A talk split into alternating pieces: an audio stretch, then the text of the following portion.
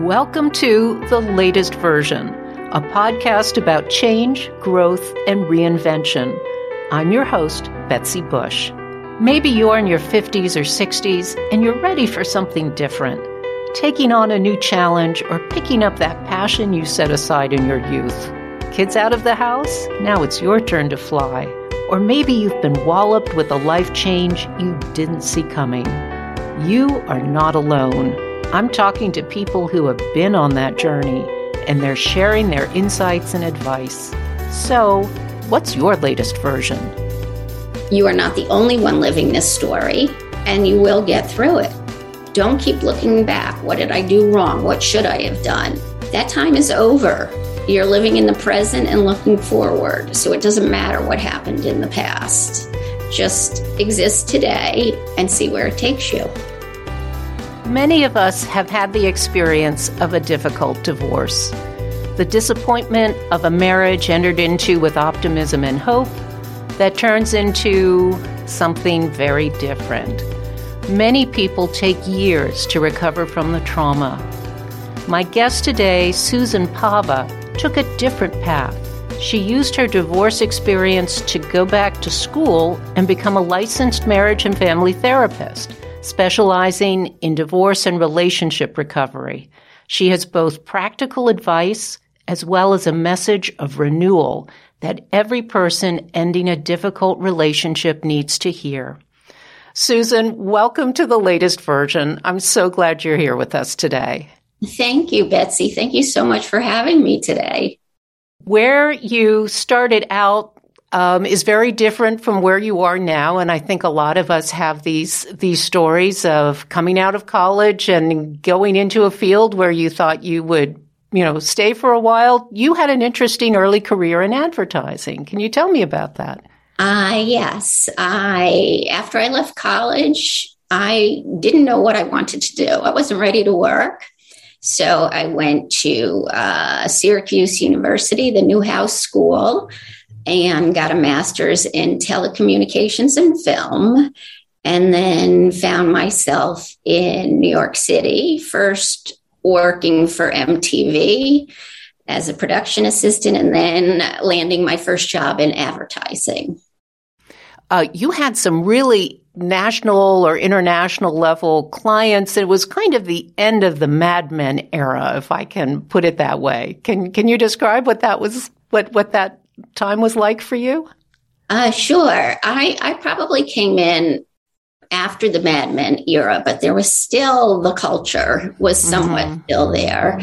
I was fortunate enough to mm, get my first job in the oldest advertising a- agency in the country, and I was fortunate enough to work on accounts like AT&T, the Reach Out and Touch Someone, De Beers Diamonds, Avon, Seven Up, or you know, big, big products. So they had the budgets, and mm-hmm.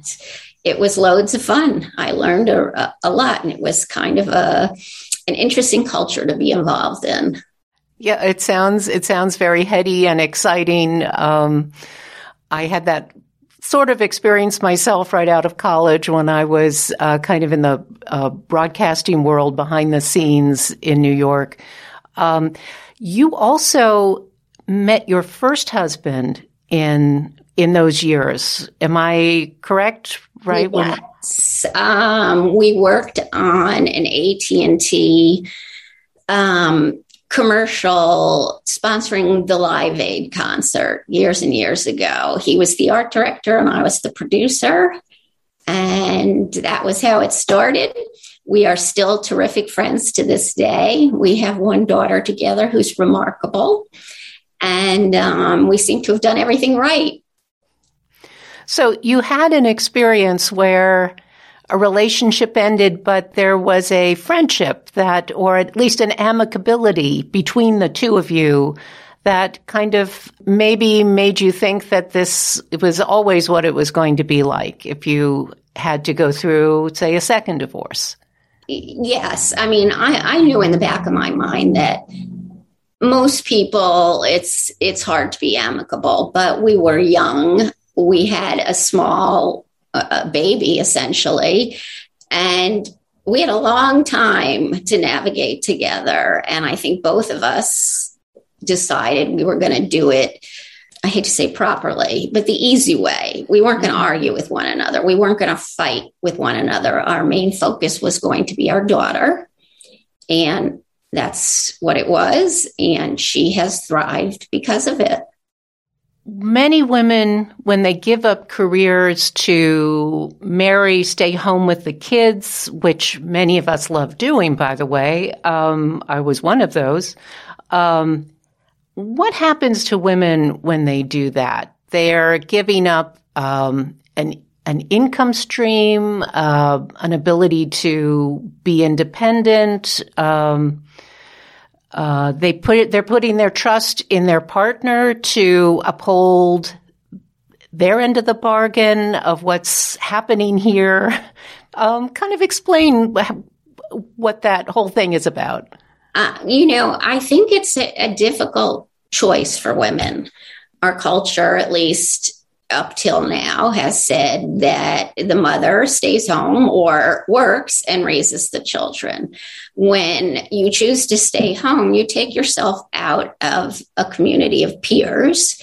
And if you're someone like me who really wasn't that interested in having lunch dates and talking about teachers and diapers and, and that kind of stuff, it grows old very mm. quickly and you sort of miss the camaraderie of your peers. You miss the validation of your peers. Now, if you're married to somebody where it's a team effort, all is well. But when you're married to somebody who sees you strictly as a housewife and mother, that causes lots of problems, unless that's who you really want to be. That was not me. Explain how it was that you entered into the second relationship uh, what was did you have specific goals in mind? Was it, you know, true love or was there something else that you were looking for? I've done a lot of soul searching about this and I've come to the conclusion that I really, really wanted more children and I was willing to dance with the devil, as they say, um, to get them. Uh, I wouldn't really advise that to too many people because I landed in a heap of trouble with that attitude. When did you feel things were going off track? Well, honestly, and, and I hate to admit this, but I knew in the very beginning it just wasn't right. But I, I didn't know what right was in a marriage. But, you know, we all have a gut instinct. And I knew early on something was just not right. But I had a goal in mind, which was to have more children. And um, I had blinders on to everything else. When did you feel that divorce was going to be the only solution to this problem? I knew early on that this probably wasn't going to last, but I worked so hard and did my best. But when I realized that it was just me putting in the effort and that the person I was married to was not changing at all and had no interest in changing or even meeting me halfway, I realized that I could spend the rest of my life in a situation like this, or I could cut my losses and move on. So that's what I decided to do. When did you make the decision to become a licensed family therapist? And that sounds like a lot of training involved. Um, what what was that process like, and and what was how did your thinking evolve on that? It's kind of a I have kind of a funny answer for that. Um, when I was about 18 years old, my mother told me I should be a social worker, and I poo pooed her. I had just worked for the district attorney over the summer as a summer job, and I the whole thing was not in the cards for me then I was in advertising and I was growing restless. So I, I took some social work classes, but um, didn't finish it as I had a, a child I had to support. And then when my marriage went off the rails uh, and was such a difficult, litigious, scorched earth divorce, I decided that I needed to help other people because I knew what they needed and I knew there was nobody out there who could help me. So I was just going to have to go it on my own and um, hopefully learn what I needed to and help others. So, so when you were going through this, you really felt like the people who were supposed that there wasn't the type of help out there that could assist someone in the position that you were in dealing with the type of person you were dealing with. Yes. Um, I was married to somebody with a personality disorder. Um, so it wasn't your normal diverse, excuse me, it wasn't your normal divorce. So I I had things coming at me from every direction. I I didn't know what end was up. Um, and there wasn't a single person out there who got it, who really could sit with me. I mean, I went to a therapist, but they weren't, and she was wonderful, but they weren't accustomed to somebody bringing in the problem that I had. And so I had to figure it out on my own. And surprisingly enough, when we're put in a position where we have to be resilient, it's amazing what we can find.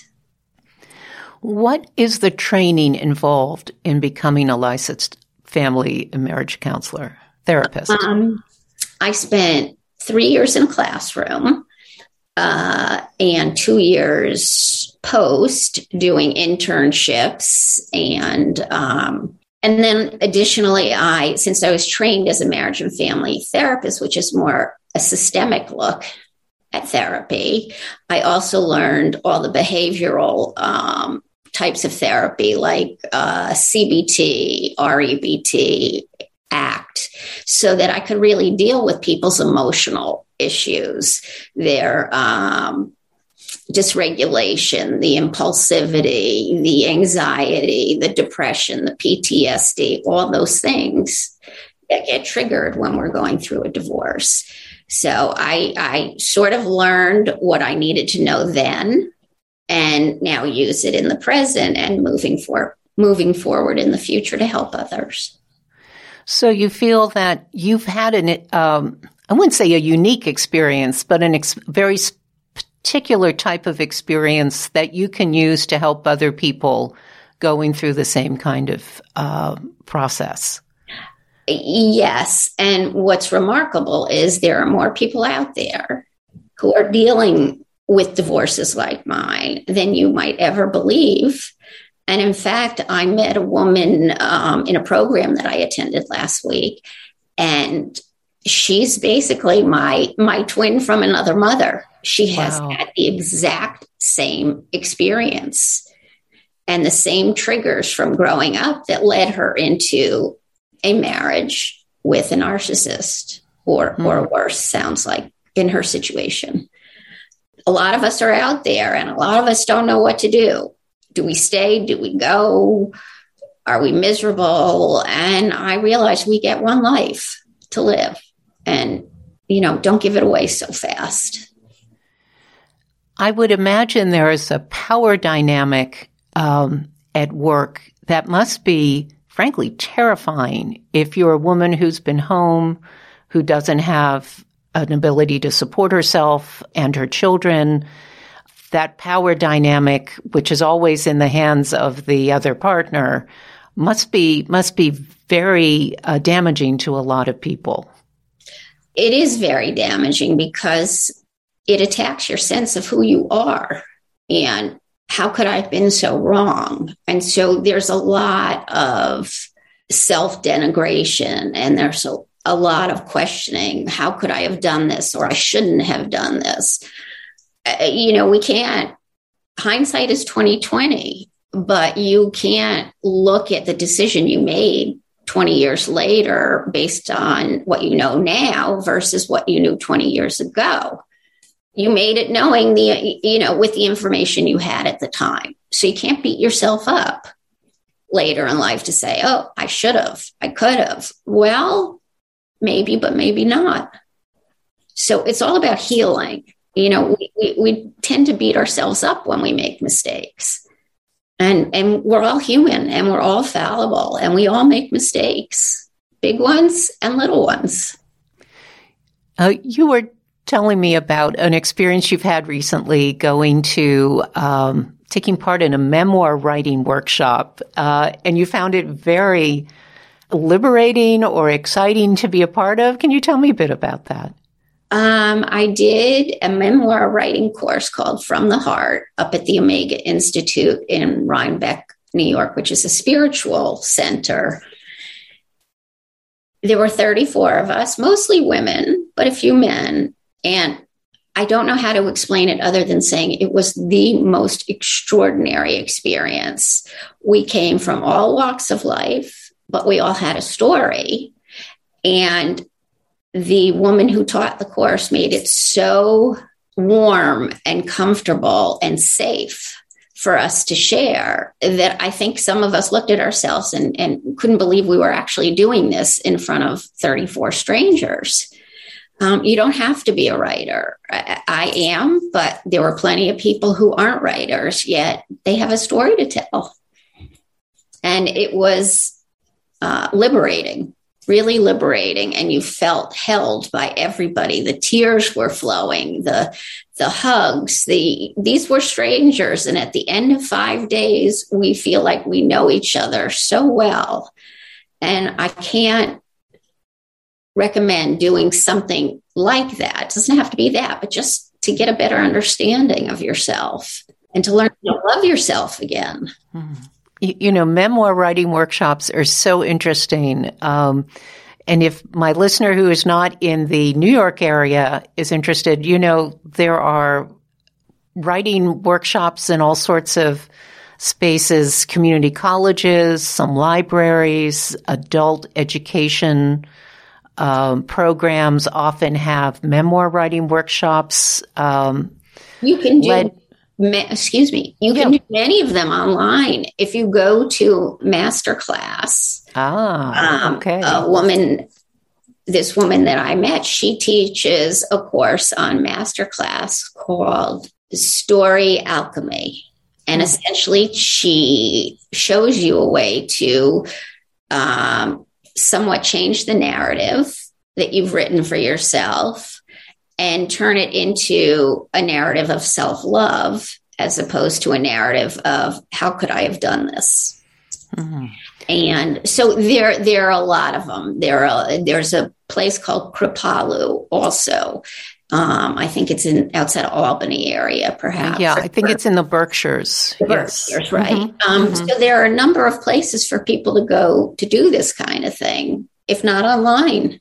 Everything is online now. Right. Do you, do you think you would recommend this to people um, who are going through difficult uh, relationships uh, to think about a memoir writing process to maybe get it to the bottom of what happened or or whatever? Whether you want to write your own memoir or you just want to journal your thoughts, it, it's helpful and and while you're journaling you want to add a piece of gratitude. You want to write what you're grateful for. And if you can do that at the end of every day before you go to sleep neuroscience has shown us that within a matter of days or weeks you will wake up the next morning in a better frame of mind hmm. more able to greet the day. So writing is a way for us to process um, our emotions. And a lot of us don't process them at all, which is why we end up either feeling depressed or anxious or any number of things. I'm sorry, let's let's, let's say that again. Write down in a journal before you go to bed three things that you're grateful for. And they don't have to be, you know, huge things. They could be I'm grateful the train wasn't late today. I'm grateful I didn't I got out of work early. Um, I'm grateful my my child ate their entire meal. little yeah, things, little things, little things, up to a whole lot when it comes to that. And the same holds true for um, when you look at your day. At the end of the day, don't look back on what went wrong. Hmm. That's easy to do, but look back on what went well. That too will set you up to wake up the next morning in a better frame of mind. That is that's some great advice. And I think that's something everyone can do whatever the state of your current relationship, it sounds like a very, very healthy thing to do. Yes. Um, it, you know, in the end, um, you've talked about uh, going through this this uh, terrible divorce, becoming a, a, a, and coming out at the other end with a new career and a new identity. Um, in the end, you really have a hopeful message for people who are facing having to go through all of this. I guess I believe wholeheartedly in making lemonades, lemon lemonade from lemons. Um, I took my experience and I worked it in such a way that I can use it now to help others.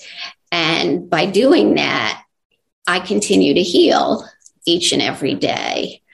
Um, I would love to read a quote from a book called Broken Open by Elizabeth Lesser, who actually is the founder of the Omega Institute. Oh. And this book changed my life basically when I was at the bottom, not knowing where I was going or what to do. I read this book and it spoke volumes to me. So if I could read this one quote, I would love to. I have noticed that the most generous and vital people are those who have been broken open by change or loss or adversity, and not just broken open on the outside. Indeed, it is the internal transformation that matters most. If there is one thing that has made a difference in my life, it is the courage to turn and face what wants to change within me. And that's just one of the pearls in her book. But essentially, she's saying what we know about everything in life. You have a choice. You can choose to stay miserable and unhappy and broken down, or you can say, I have this one life. I have these values. I have these goals. I'm going to behave in a manner that's going to get me to those goals and I'm going to be broken open. I'm not going to be defeated. I'm going to let this lesson teach me and let the pain teach me what matters most in life. So, someone needn't look at entering into what's going to be this kind of traumatic process and think, oh, you know, I've ruined everything. I'll never be the same um, I'll never recover from this. You don't have, you have a much more positive message.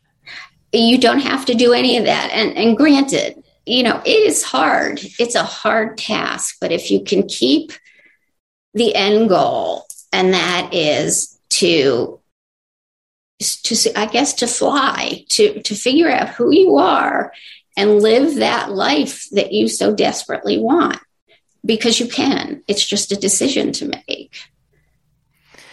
You know, Susan, I, I always ask my guests for three pieces of advice, but I'm wondering if you have some important tips for women who are thinking of divorce um, in the very early stages. Um, I have some some tips that will help you uh, in your everyday life, like before you announce that you want a divorce, women need to open their own checking account, get their own credit card, organize yourself by getting papers of anything you might need, like um, bank statements, property deeds, all those things. But on the spiritual and emotional side, I think you have to accept that this is one of the most difficult things you may ever go through in life. But that doesn't mean that you can't do it. You will surprise yourself with how much resilience you have and that you're not alone. You are not the only one living this story, and you will get through it. Just put those blinders on and, and look forward. Don't keep looking back. What did I do wrong? What should I have done? Time, that time is over. You're living in the present and looking forward. So it doesn't matter what happened in the past. Just exist today and see where it takes you. What about um, the team of people you should have around you? yes, I left that out, and that is extremely important. Make sure that you have a team that you feel safe, who isn't questioning you, who isn't saying, Did that really happen? Oh, that doesn't sound right. You want somebody who has your back, who's not negotiating with another lawyer so that they can get a better deal on another case they may have together. You want somebody who's going to, if they can't take your phone calls right away, they either will get back to you or they will send you an email. But more importantly, instead of counting on your lawyer, find yourself a therapist, not your best friend, because they're going to tell you what you want to hear. But find a therapist who can help safeguard the process for you. Um, any other words of wisdom um, before we say goodbye? You're you're you're just um, a font of knowledge on a, a, topic that's difficult for many people to talk about and and uh, and contemplate. I, guess what I realized most is that you'll find during this time that you grow in ways you never thought possible. There are so many unexpected gifts that you get that, for me at least, I look at before the divorce and after the divorce. And I can remember saying to myself that God or whomever is up there must have some really unbelievably amazing things for me to put me through this real test of endurance. And I can't begin to tell you how karma has been paid back time and time again from getting the job that I wanted, from meeting the right people to things just appearing when I needed them most. It is astounding. So, my last words, I suppose, are make sure you open your heart. Don't close yourself off because change is coming. Change is difficult. Change is exhausting, but you can do it and you will be so happy and proud of yourself when you do. That's a wonderful, hopeful message to end on. Uh, Susan Pava, thank you so much for being my guest today on the latest version. And all the best to you. And I am um, jealous of your patients because I know they're getting wonderful advice because you have just such a, a warm and positive message, but clear eyed as well. Thank you so much, Betsy, for having me and allowing me to share my story with everybody. Thanks again. Thanks for listening. Please don't forget to rate, review, and subscribe wherever you listen to podcasts. And follow the show at The Latest Version Podcast on Instagram and Facebook. And visit thelatestversionpodcast.com for more about me and my guests. I'm Betsy Bush, and this is my latest version.